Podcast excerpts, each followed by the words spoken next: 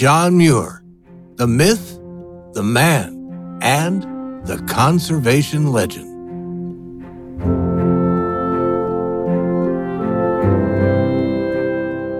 Now, just who was John Muir?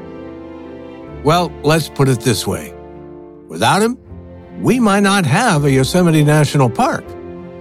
In fact, this area might have just been a small state park. Or worse, it could have been all private homes and farms. Can you imagine that? Now, you see, John was an environmental activist and writer in a time when economic progress defined America's relationship with the environment. Simply put, money was more important than Mother Nature.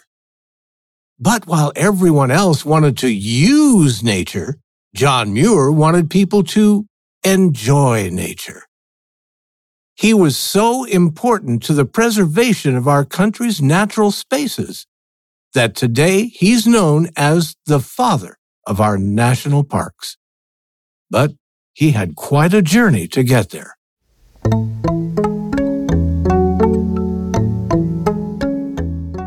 Now, John Muir was born in Dunbar, Scotland in 1838. When he was 11 years old, his family immigrated to a farm in Wisconsin. The thing is, his father wasn't all that interested in farming. And by all accounts, the man was a tyrant that made his family do all the work. I can just hear his father now. Aye, make the corn grow taller, you wee lad. So, as a kid, John spent a lot of time outside, either to work the fields or just to get away from his dad.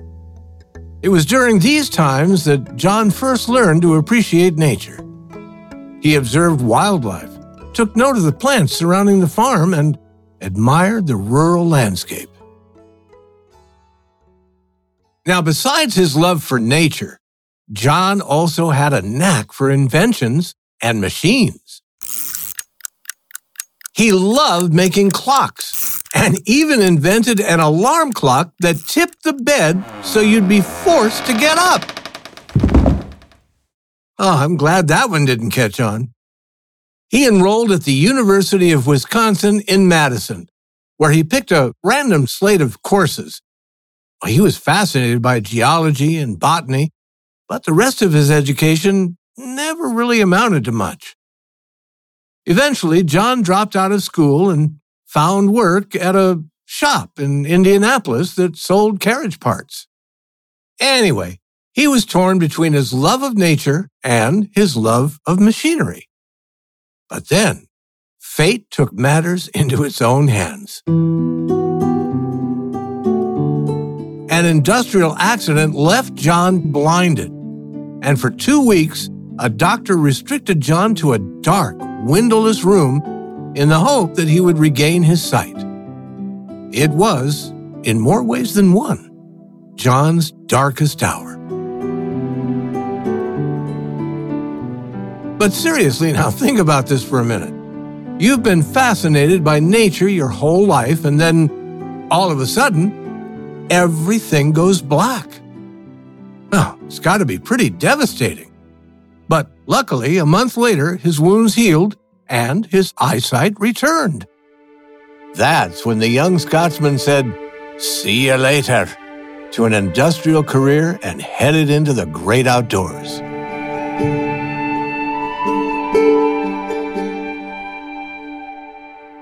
And that's where he stayed. As beautiful as nature was before the accident, John found it 10 times more astonishing after a month of living in the dark.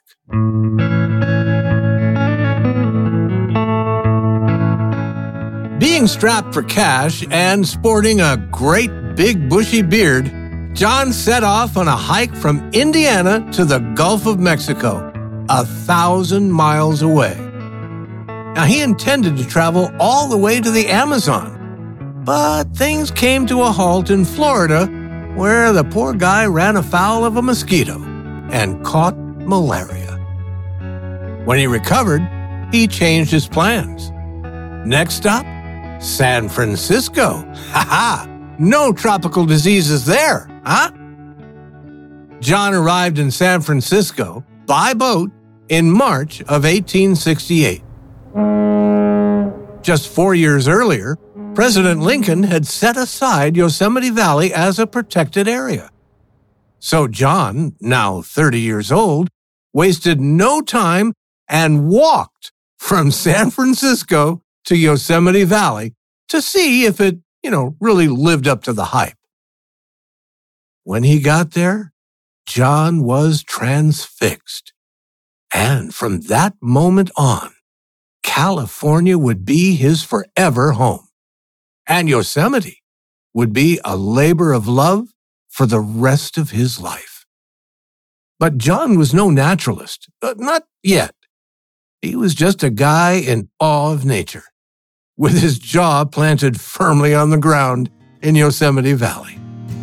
Come along, boys, there's a place that I know. The mountains are high and covered in snow. The sunsets put on a hell of a show in the old Sierra Nevada. There's granite and pine, the old Packers song, the haze that floats in the canyons at dawn.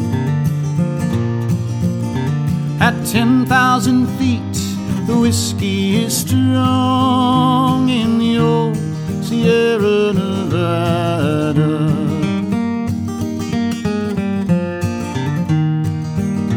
So gather your horses, wild as the deer. Challenge you want, there's plenty right here. Live like you'll never have nothing to fear in the old Sierra Nevada.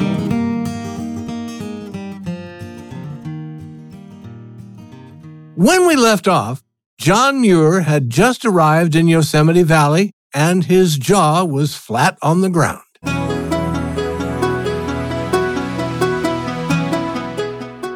Well, he picked it up and explored Yosemite for an entire week.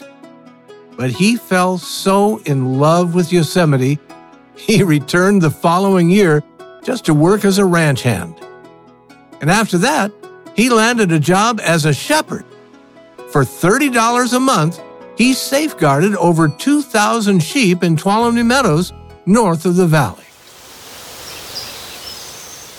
Well, before long, John realized that the sheep were destroying the meadows and a detriment to the environment. Hoofed locusts, that's what he called them. John spent his free time studying the geology and botany of the area. He looked at the smooth granite rocks of the Sierra Nevada and thought maybe Yosemite Valley had been shaped by glaciers. Now, this was a new and interesting idea. I guess when you're a bored shepherd, you, you know, you have a lot of time to look at, uh, well, at rocks.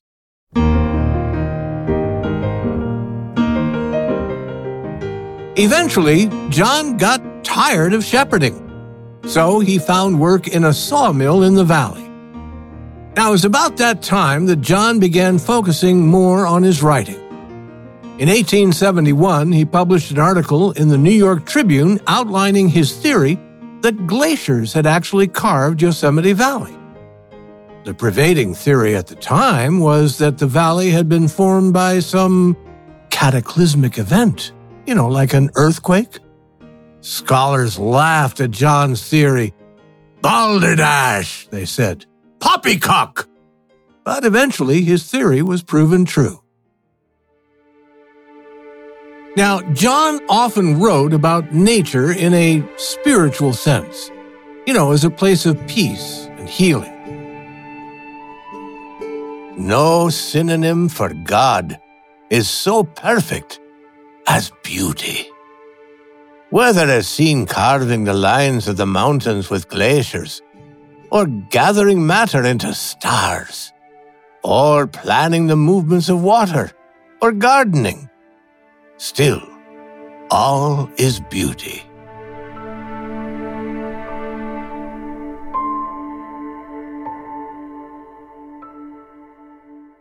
John's essays on nature quickly caught on with the public.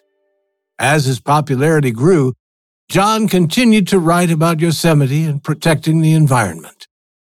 Celebrities and scientists, who were all interested in nature for one reason or another, sought out John's expertise. And this led him on a journey far beyond California to every continent on the planet. Well, except Antarctica. Now, he was no longer John Muir, the man with his jaw on the ground. No, sir. He was John Muir, the naturalist, conservationist, and writer.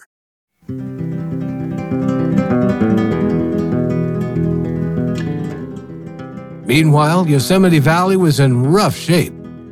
Suddenly, inns, private pastures, and other developments sprang up all over the landscape. And the surrounding high country was fragile and unprotected.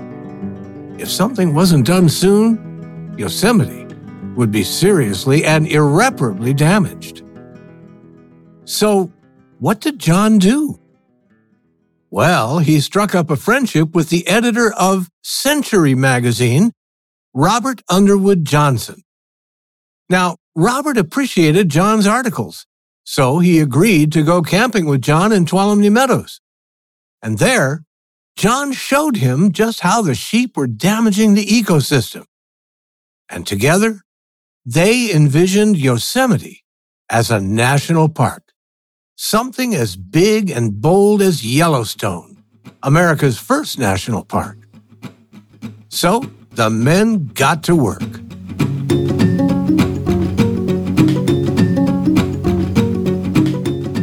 Century magazine published John's articles, which laid out all the reasons Yosemite needed federal protection. They urged passionate readers to write letters to their elected officials in Congress to make their lives wretched until they do what is right by the woods. Well, Congress didn't put up with that for very long. In fact, in 1890, they passed a bill that established Yosemite National Park. But there was just one problem. It seems Yosemite Valley and Mariposa Grove were not included in the bill. They were still under California's protection, and of course, we've heard just how well that was going. So, John Muir decided it was time to call in the cavalry.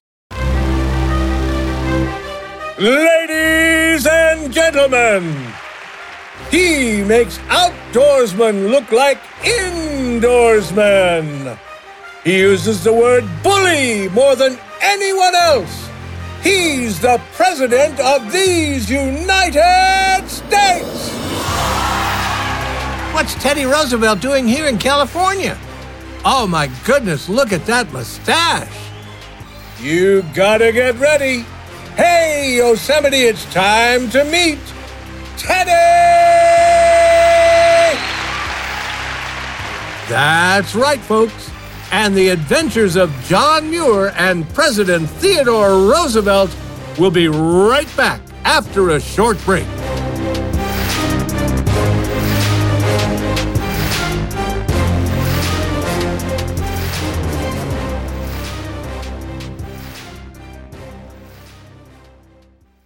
The year was 1903. John Muir was 65 years old and still sporting that signature beard of his. Yosemite has been a national park for over a decade, but the valley itself and Mariposa Grove were in big trouble.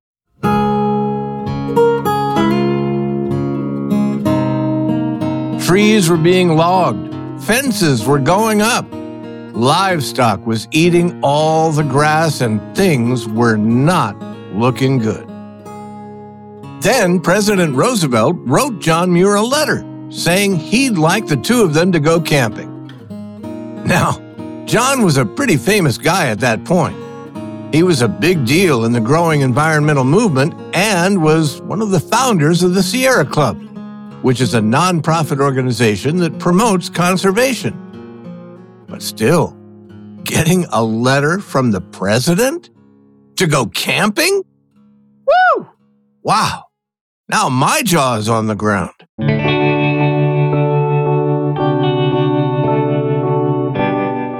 In May of 1903, President Roosevelt arrived in Wawona. Politicians from all over California came to greet him at a big formal dinner. But that wasn't what Roosevelt had in mind. He was looking for a more rugged experience, a real adventure. So he ditched his Secret Service escort and went into the woods with nobody but a couple of park rangers and Mr. John Muir. Can you imagine the president doing that today? Ha! Not gonna happen. On the first night, John and Teddy camped in Mariposa Grove. It was May in the mountains and still a little chilly. There, under the canopy of sequoia trees, Roosevelt slept on a pile of 40 wool blankets.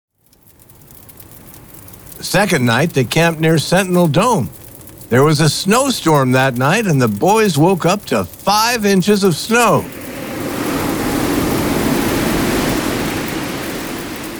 The president was elated, and he thought it was just a bee's knees. Bully, bully! Now, in Roosevelt speak, that means good or wonderful or great. Anyway, their third night was spent in a meadow near Bridalveil Fall, down in Yosemite Valley. And it's there that John took advantage of his captive audience and showed Roosevelt the destructive forces at work in Yosemite Valley, like the unchecked grazing, logging, and tourism. Surely, John pleaded, this place is worth protecting. And by that, he meant real protection, as in federal protection.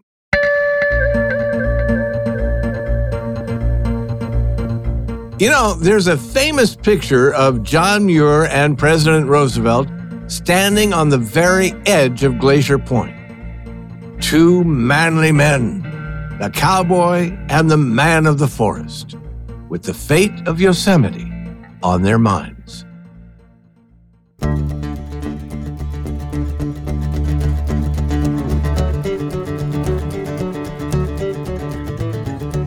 After their three night camping trip, John said goodbye to the president and just hoped that their time together would make a difference. Would the campfire conversations work? Would Roosevelt act to save Yosemite?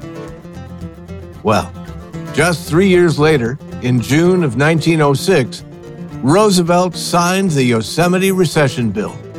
And this bill incorporated Yosemite Valley and Mariposa Grove into Yosemite National Park. But Teddy wasn't done yet. During his presidency, Roosevelt helped create five national parks, 18 national monuments, 55 national bird sanctuaries and wildlife refuges, and 150 national forests. Wow! Altogether, that's over 230 million acres of land, which is bigger than the entire state of Texas. I'd say the camping trip really worked. Now, Roosevelt was already a conservationist before he visited Yosemite. But the meeting with John Muir took things to the next level. Not to be too dramatic, but Believe me, their time together communing with nature changed the course of American history. Although John Muir and President Roosevelt aren't the only ones responsible for the preservation of Yosemite, they did play a pivotal role. After all, it's not just about getting something started. It's about continuing the legacy of those who came before us.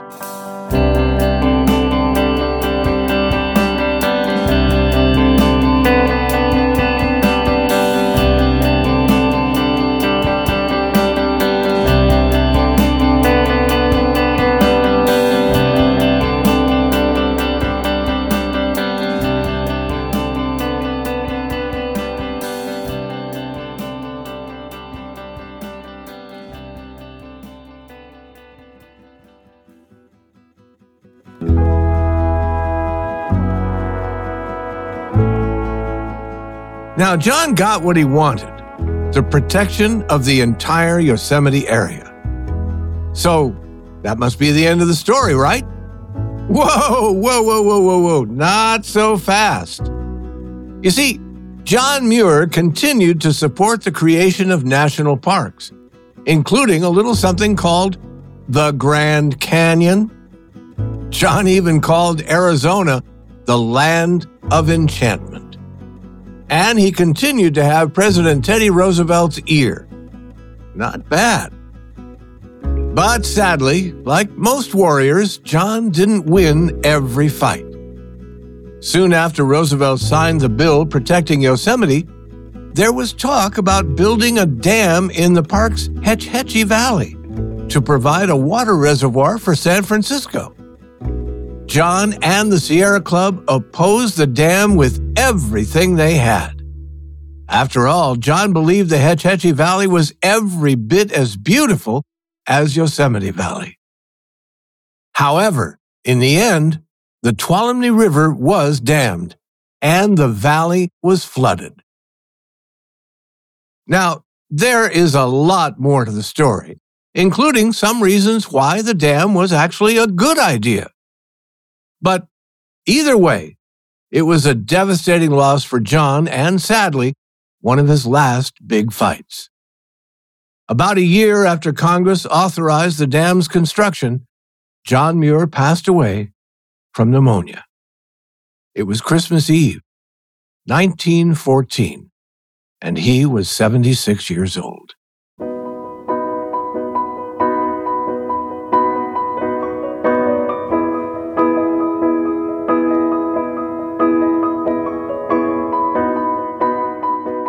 Hey, you know, fate is a funny thing, isn't it? Imagine John Muir when he was young back in the University of Wisconsin, deciding whether he should start a career in industry or follow his heart towards nature. Imagine his name on a successful carriage business in Indianapolis instead of places like, well, the John Muir Trail, which stretches over 200 miles in the High Sierra or Muir Woods National Monument near San Francisco. It seems strange to be thankful that a man suffered an eye injury. But just maybe sitting there in the dark, blind, is where John really learned how to see.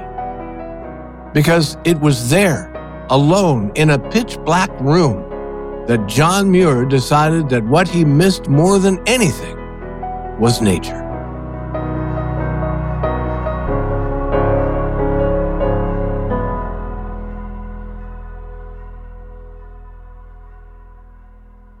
In the end, John Muir published over 300 articles and wrote 10 major books about travel and naturalism.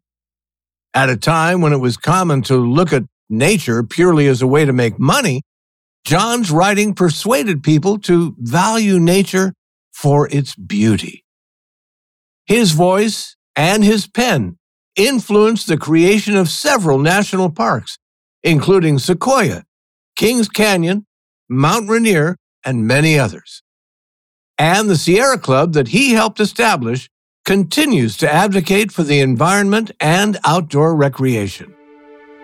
National parks have been called America's best idea, and the country is forever indebted to John Muir, who is the father of our national parks. I only went out for a walk and finally concluded to stay out until sundown. For going out, I found was really going in.